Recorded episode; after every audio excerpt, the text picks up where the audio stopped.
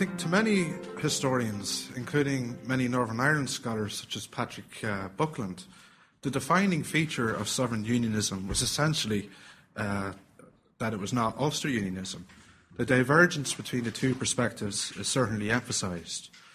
By contrast, the theme of my paper today might be said to reflect the extent to which southern unionists provided political leadership for unionists across Ireland by virtue of their greater political experience, or one might say a broader political vision. And I can cite an argument of Buckland in defence of this view. He argued that the plain truth about Ulster Unionism was that it had no constructive political philosophy. There was also a dearth of political talent in a movement which had a single, narrow, and essentially parochial aim. Now, Alvin Jackson's explanation of this trend may be the most accurate. Ever since the rise of James Craig, Ulster Unionism was a highly disciplined political machine that was essentially hyper prepared for the election hustings, but it wasn't really engaged with the empire. Now, the First World War certainly had the capacity to change this situation. Uh, the British cabinet appointed James Craig and Edward Carson to positions of Treasurer and First Lord of the Admiralty, and this was effectively an invitation to them to engage directly with the uh, administration of the empire. However, even if both men benefit from this experience to some extent, in Jackson's view, neither man had a genuine enthusiasm uh, for imperial politics, and indeed they soon resigned from these positions. So essentially, the, acad- the academic detachment of the imperial administrator, or you could even say foreign policy strategist, was alien to their mindset or simply not their forte. I would say that's the essential reason for the growing prevalence of this man, William St. John Brodrick, who was better known as Viscount Midleton, which is a period, period of, obviously that was named after his family's ownership of land in East Cork. Now, the comparative lack of Irish Unionist engagement with the Empire may not have been the uh, explanation why um, Midleton replaced Sir, Ar- Sir Edward Carson as the leader of the Irish Unionist Alliance in 1910, but certainly was the reason why he became, for all intents and purposes, the leader of southern unionism after the 1916 Rising, not least because he had a very lengthy career in imperial service. Indeed, I would argue that focusing on the empire is essential to understanding not only the context, but also the methods adopted in that southern unionist, unionist political strategy which Midleton would lead. Now, to many an Irish historian today, loyalism is essentially a culture to be explored or defined as it applied to individuals or even localities. However, to Midleton's uh, contemporaries, loyalism had only one ambiguous, unambiguous meaning, and that was a precise faith in the capacity of imperial administrators to find the most pragmatic solutions to literally any political problem. Midleton's strategy, therefore, was essentially to rely on the Channel's diplomacy. Hence the title of my paper today, Outmanoeuvring the Dáil. The Irish Revolution that began in 1919 was a unilateral attempt to set up an independent Irish government. But for Midleton there could be only one response to this development, and that was to keep one step ahead of the crowd through arranging the most practical ultimate solution in an attempt to prove the old loyalist dictum that British statesmanship is a synonym for ordered progress.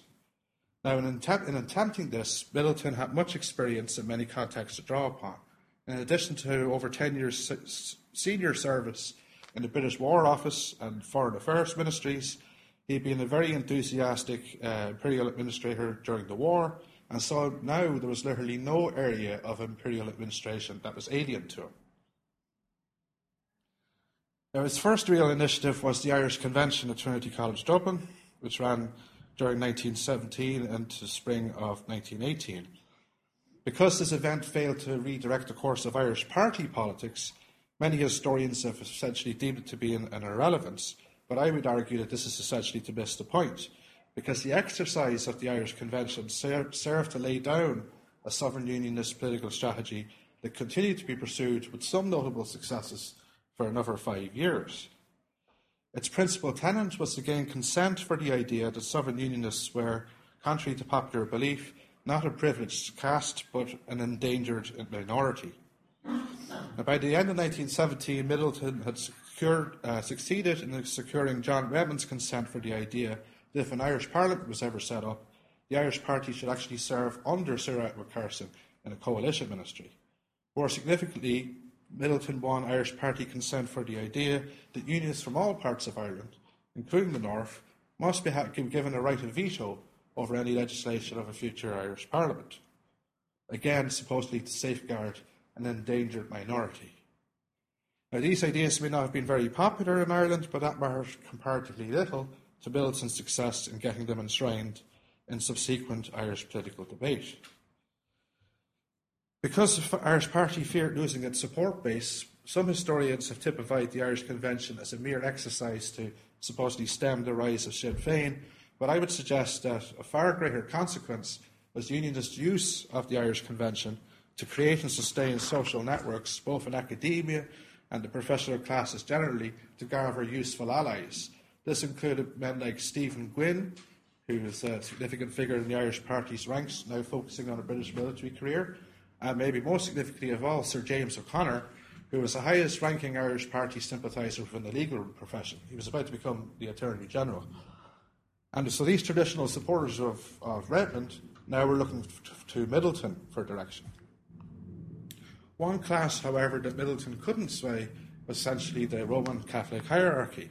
And the reason for this can be found in Midleton's proposal at the Irish Convention for an Irish Upper House. He actually envisioned that the Irish Catholic bishops should uh, be appointed to an Irish Upper House in essentially the same way as Church of Ireland bishops are appointed to the British House of Lords. Now, this, of course, was contrary to Catholic practice, in no matter what state, and uh, Midleton and his allies certainly understood this, but they saw in this Catholic position only a perverse rejection of the British statesman's faith in pure political pragmatism. Uh, that idea of, uh, was not actually dropped thereafter. It's remained an element of Irish political debate, and a fascinating, uh, during the Revolutionary year anyway, and a fascinating example of that is that W.T. Cosgrave actually attempted to revive the same idea in 1921 as a means to possible settlement of the peace negotiations that were going on at that time. So again, Midleton's ideas could spread. Now, his next move was to champion the idea uh, in opposition to the Sinn Féin idea of complete Irish independence, that unionist leadership was the best solution to the partition question, and particularly to ensure it could be avoided. And to this end, as you probably know, on the same day as the Dáil was first set up, 21st of January 1919, Midleton formed the Anti Partition League uh, as a breakaway group from the Irish Unionist Alliance, which was the traditional Southern Unionist uh, leadership body.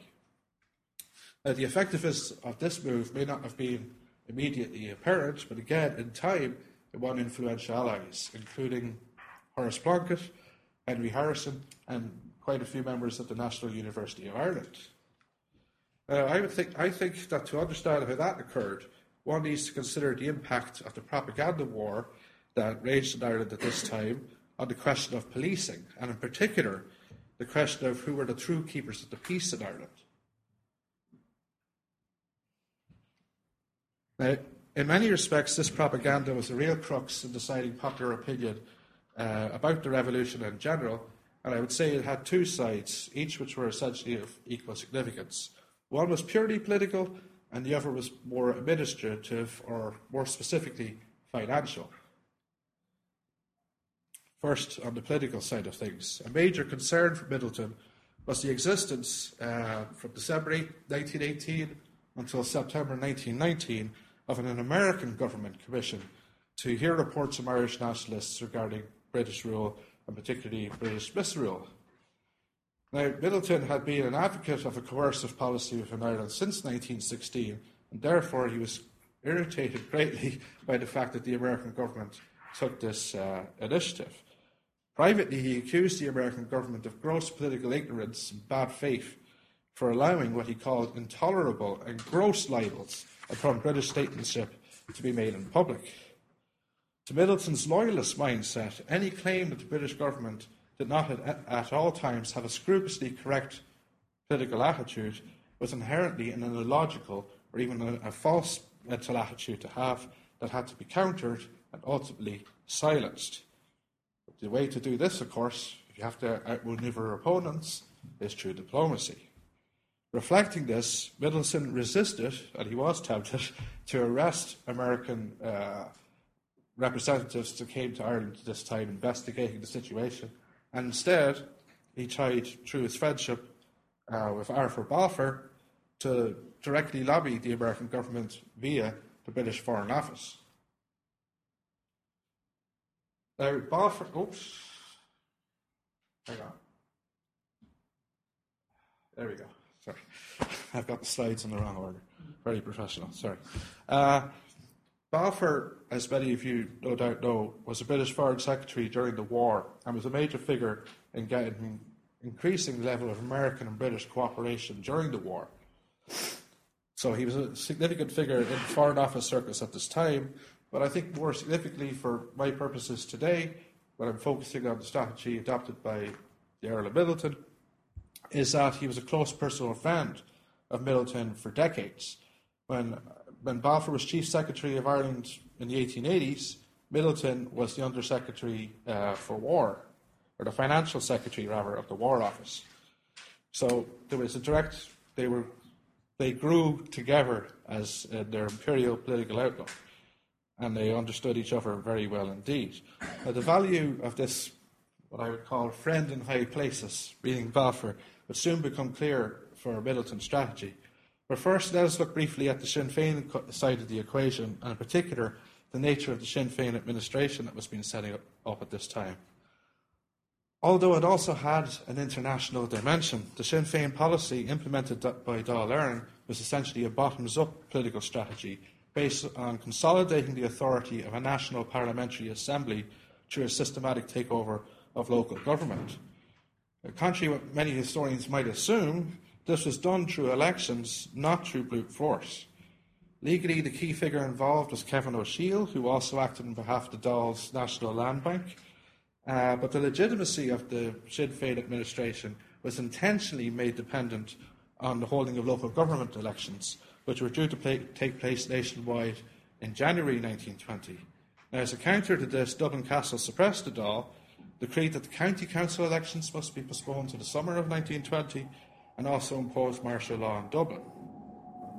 Now, the crux of the whole policing controversy, I would suggest, arose after the county council elections that June. Uh, Sinn Féin won these elections decisively and responded by setting up its own courts and oath-bound police. Oath-bound in the sense of being sworn to uphold the authority of Dáil Éireann in the same sense as that the TDs and indeed members of the Irish Volunteers had been requested to do, take an oath, and now the Irish Volunteers were basically requested to act as policemen. Now, witnessing this, William Wylie, who was, uh, you could say, a prominent figure in Southern Unionist circles, but he was essentially a legal man. He was like the legal, leading legal advisor to the Land Commission. When he witnessed this, he judged very quickly, oh dear, Sinn Féin has actually been able to set up a government. They've proved they're able to govern. And he reported this to London quite anxiously. Now, the interesting thing about this was Balfour was the man to respond, and his response was that young man, Wylie, uh, has obviously lost his head. You know, he can't deal with the pressure or whatever. And uh, in particular, Balfour judged that uh, Wylie had failed to realise how London had retained its complete mastery of the situation. Now, how, how so? How do they believe that? Well, first, with Midleton's encouragement, Balfour had already used his position as the British representative in the League of Nations in Geneva uh, to ensure that no foreign policy or for, foreign power, excuse me, would now listen to Sinn Féin's complaints against British rule. So, in this way, uh, and all international channels were effectively closed off to Sinn Féin. Second, anticipating Sinn Féin's success in the local government elections, Midleton had already responded by getting his ally Andrew Jameson, who was the chairman of the Irish Bank Standing Committee, to decree before the local elections could actually be held that no loan agreements should be open to the Sinn Féiners once they assumed control of the Irish local authorities. Uh, and it might also be noticed on the, noted on the partition question, it was also decreed that henceforth all Irish banks should do all their major business through Belfast, which certainly helped. Uh, that decision was taken in Dublin, but it certainly helped the cause of partition Warden James Craig, for instance, could do in Belfast City Council. Anyway, that's beside the point. what I want to emphasising here is the strategy that was adopted. And I think it's a pretty clear strategy. In depriving Sinn Féin of funding, it was deemed inevitable that Sinn Féin would prove incapable of governing. But that was not all. It was also deemed important to counter Sinn Féin's claim that Dublin Castle and not Irish nationalists were the true enemies of the peace in Ireland. So it's back to the question of policing. And here we come, I think, to perhaps the most remarkable feature of the, what has been described as a war of independence in Ireland, is that uh, from the moment that Sinn Féin uh, took over local government in the summer of 1920, right up until the late spring of 1921, a series of outrages took place in Ireland, quite a lot of them really, but who precisely was responsible for this was far from certain. Now, as research by Brian Hughes and many others have highlighted, most Irish people were complete innocent bystanders in this controversy.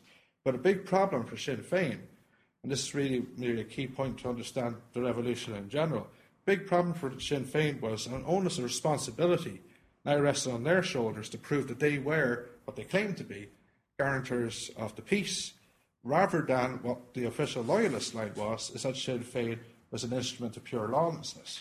That was the essential debate going on in the revolutionary period.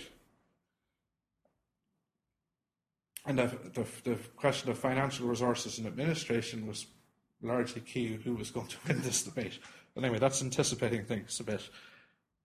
I would say that that debate on policing obviously was like a primarily a, moral debate. You know, who who's got the moral credibility on their side, and I think that's essentially why, after the summer of 1920, the British government focused really on the question of um, relying on church intermediaries to try and bring about peace negotiations in Ireland without formally recognising either the Dáil or the Sinn Féin administration. And of course, in a supposed manifestation of goodwill the British government also appointed a son of the Duke of York as the first Catholic viceroy in Ireland uh, for centuries.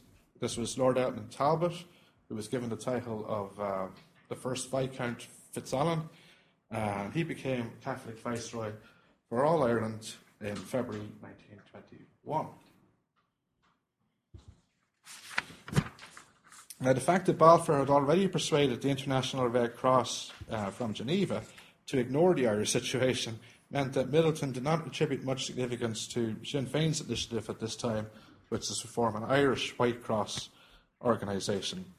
And he was also rather dismissive of Fitzalan's abilities. Therefore, he didn't place much emphasis on the idea that Unionists should try and rely on what were effectively British Catholic channels. Instead, he began f- focusing on boosting, in effect, Southern Unionists' public profile uh, as the supposed keepers of the peace, while attempting to negotiate a peace not through church channels but through business channels. And his allies in this move included Andrew, J- or Andrew Jameson, who I mentioned earlier, but also Lord Iveagh, who was the head of Guinness Breweries. And he also secured the support of an individual to act as essentially a purely moral spokesman, and this was uh, John Henry Bernard, who's the Protestant Archbishop of Dublin.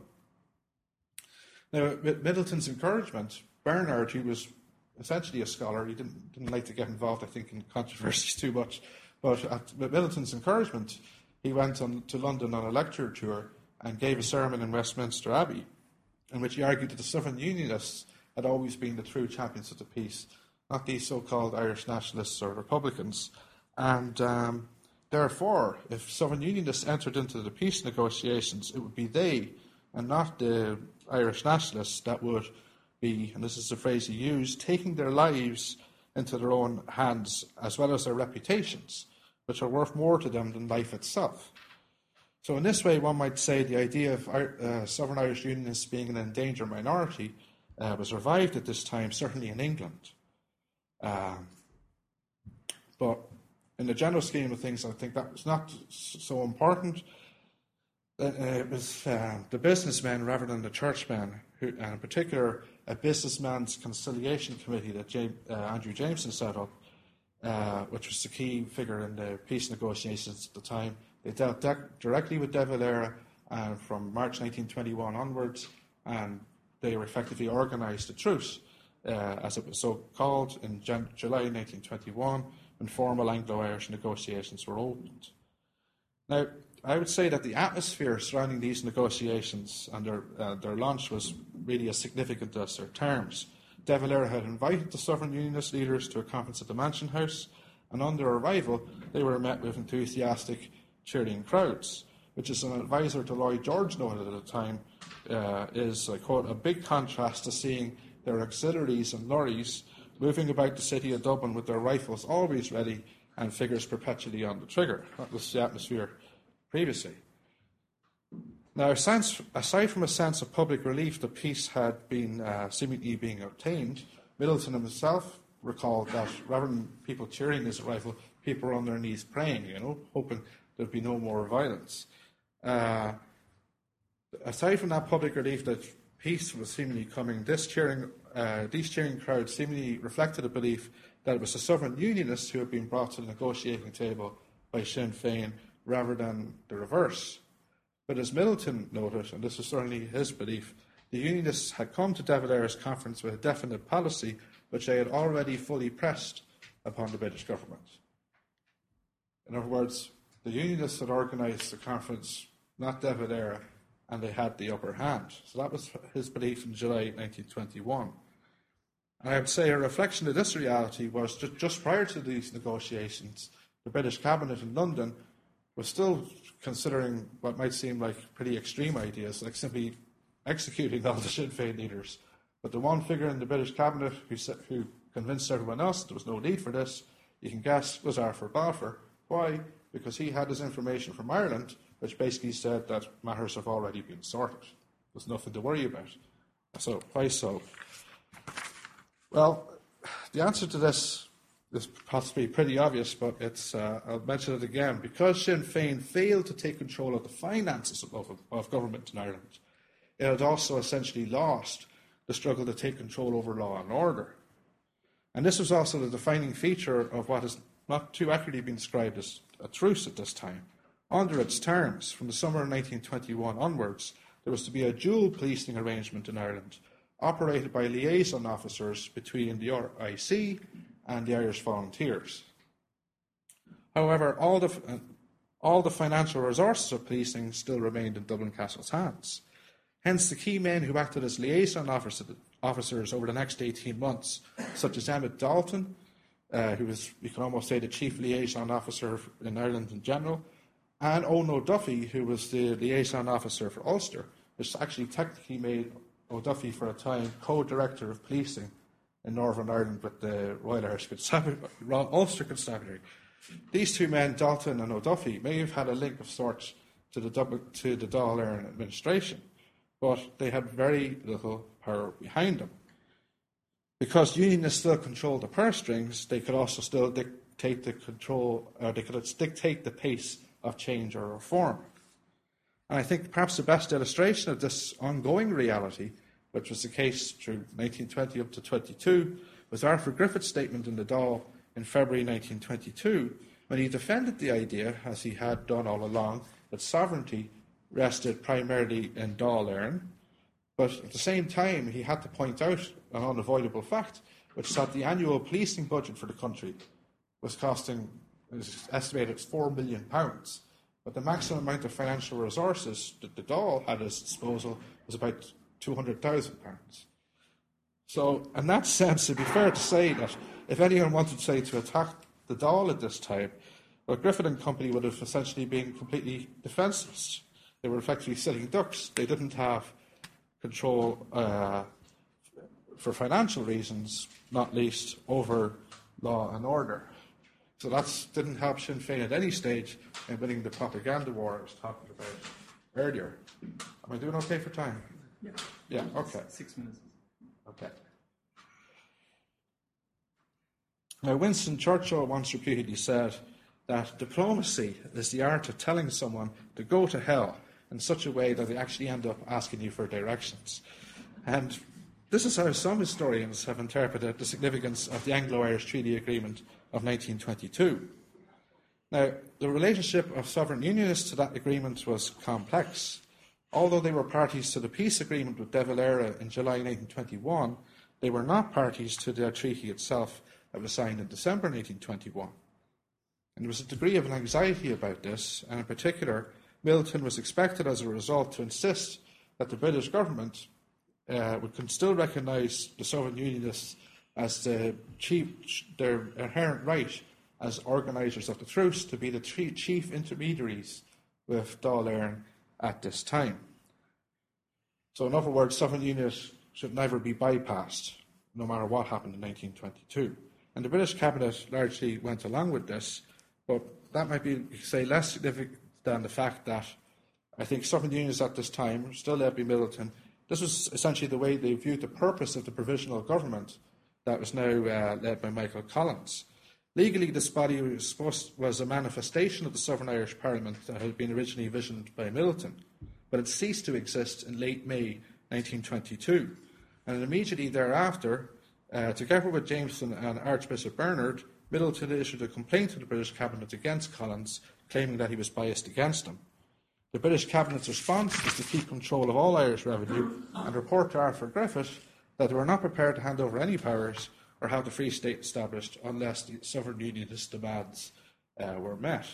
And I would say, somewhat unfairly, one of these demands, as is shown by Midleton's communications with W.T. Cosgrave, was the Dáil, that the Dáil effectively surrender its desire for a distinct Irish constitution, which they felt they were entitled to under the treaty agreement. Now, this essentially placed Arthur Griffith in an impossible position, and that point wasn't lost to political cartoonists at the time.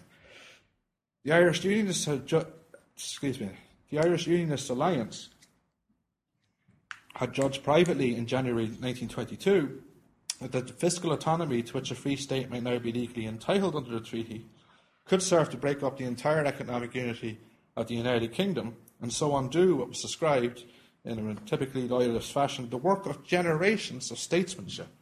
And again, in their mind, only loyalists, in effect, could be statesmen. They didn't trust these new Irish nationalist types. Now, Griffith's intention was that fiscal autonomy would reside in the Dáil and a free state Senate, to which sovereign unions would be entitled to some representation, along with many other parties, would have no powers to counter this. However, the essential fact that the Dáil had no money and Ireland would continue to be burdened by heavy British debts effectively guaranteed that these powers were largely illusionary at the time, and Sinn Féin's day, in a purely party political sense, was passing. Now, why do I say that? Well, I think, irrespective of the terms of the treaty agreement itself, if you look at Irish nationalist behaviour during 1922, it seems clear that they still felt that they had no real power except as such what may be derived from party political success. And a significant illustration of this, I think, was the formation of a national panel or coalition essentially against unionist interests, and the subsequent blame game that came about when this panel uh, disintegrated. And in that sort of in that blame game, the only criteria judgment applied by many commentators was the question of simply being seen being on the right side, or at least seen to be on the right side, which to their minds effectively meant not being on the unionist side. That was sort of a long-standing tradition in Irish party politics for many years, and its continuance uh, was reflected by political cartoons of the day, which I don't really have time to show, I think. But anyway, I'll just them quickly here. Like that's uh, typical. There's these now were Fianna Fáil cartoons down the road a bit. Uh, I'm not sure. I think it was 1931. But I mean, people would have had this attitude too in 1922. The, all that matters is, is not being on the unionist side. Is is kind of like the message that's behind a cartoon like that. Uh, and then here, this is a supposed endangered minority. Uh, we have these very wealthy businessmen who are supposedly all unionists, and um, again, it's a question of the, the, use of phrase defaming the natives. In other words, Cumann na nGaedheal is supposedly uh, defaming the natives just like the unionists are supposed to do. Therefore, you can't trust them. So, or you, it's not right to support them. So, these these were, yeah, I'm not a great fan of political cartoons, but they do tell us something about the way people thought at the time. Right, so I am moving towards the conclusion. Let me explain briefly Midleton's attitude to the Irish Free State. He was not actually interested in being the free, in the Free State Senate, primarily because he objected to the Free State Constitution. Now, this reflected a particular aspect of his diplomatic thinking. To Midleton's mind, the entire Irish struggle of independence was actually similar to the Boer War, and he, des- he desired that the results would be as identical as possible. Old Boer War rebels like General Botha and General Smuts, they later served Britain loyally during the First World War. And Midleton desired or hoped that the Irish Free State would act likewise in the future. This is precisely why those terms in the treaty, which De Valera effectively used later on uh, to guarantee neutrality, such as recognising Ireland's eventual right to military and naval autonomy, these were deemed highly objectionable by Midleton. Now, apart from the purely military aspects of this question, this also reflected the fact that Midleton still hoped in 1922 to effectively isolate Ireland diplomatically as much as could possibly be done. Therefore, with Balfour's aid, he succeeded in um, not only going to, Amer- in, to, America in 1922, but actually getting himself invited to the White House uh, by the American president, where he defended the idea that all the trouble that was going on in Ireland since 1919, in particular, the trouble that's going on at that moment, the Civil War, this was all entirely Irish nationalists' fault. So Midleton was able to make this argument in the White House before the American president at a time when, when no Irish nationalist could possibly hope to get admitted to his uh, American government council. I think that was a very significant illustration of the way things still were in Ireland during 1922. The Sinn Féin policy or diplomatic hope had been to appeal essentially to the republics of America and France, but both states necessarily were adopting kind of a wait and see approach during 1922 and also didn't want to offend Britain by any of their actions. But I'd like to note just briefly what their attitudes towards Ireland were during 1922. The United States was inclined to take the view that the Free State Cabinet were effectively a group of Republican revolutionaries. They didn't know what to expect from them. The French, by contrast, were particularly impressed with De Valera, but they were very mystified by his decision not to attend at all. So that meant it was entirely self defeating and counterproductive. Now, as many of you might know, Churchill actually demanded of Cosgrave in September 1922 that De Valera's party shouldn't be allowed admitted to the Dáil. Well, I can kind of think that was of less significant than the fact that, in effect, De Valera obliged Churchill by deciding not to attend the Dáil. He could have done so. And this is of significance to the Southern Unionist question, I'd say, for one reason, because it effectively gave them, uh, Midleton and Jameson in particular, an opportunity to uh, pressurise Cosgrave into compromising on the question of the Free State Constitution, which they weren't too enthused about, to say the least. And they could, I would argue that they could possibly even have achieved that uh, in the winter of 1922 and thus prevented a Free State from ever being established at all, were it not that they ultimately decided that this wasn't the best thing to do. I would say there's two reasons for that. First, the fear that they could be exposed, in effect, as, as a sort of covert anti treaty party and so be accused of wrecking the treaty altogether. And the second reason was the sense, which is like the main theme of my talk, that they believe that their interests had essentially already been guaranteed. And again, I think the main reason for that was financial. Midleton could count among his allies Lord Glenavy, who was the British Chancellor in Ireland and then was made Chairman of the Senate. And of course, Andrew Jameson also sat on that same body. But as had been Griffith's attention, they, actually, they had no legislative power in the Senate, in effect. This was a crucial difference between the treaty, as far as Griffith was concerned, and all the proposals that came previously, including those that had been championed by Midleton.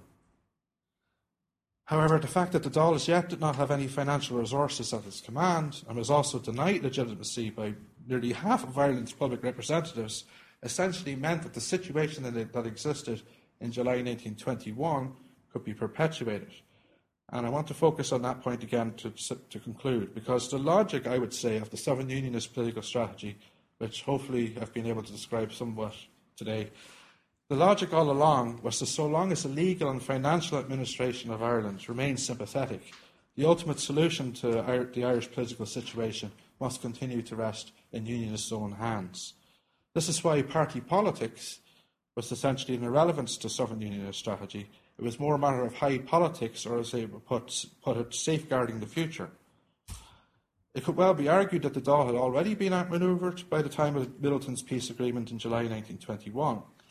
One reason I would argue that is that it was deemed an essential condition of the truce, if not the treaty itself, that whatever conditions ex- that existed at that moment in time when Sinn Féin still had no control over the financial resources of the country, the situation existed at that time should be perpetuated.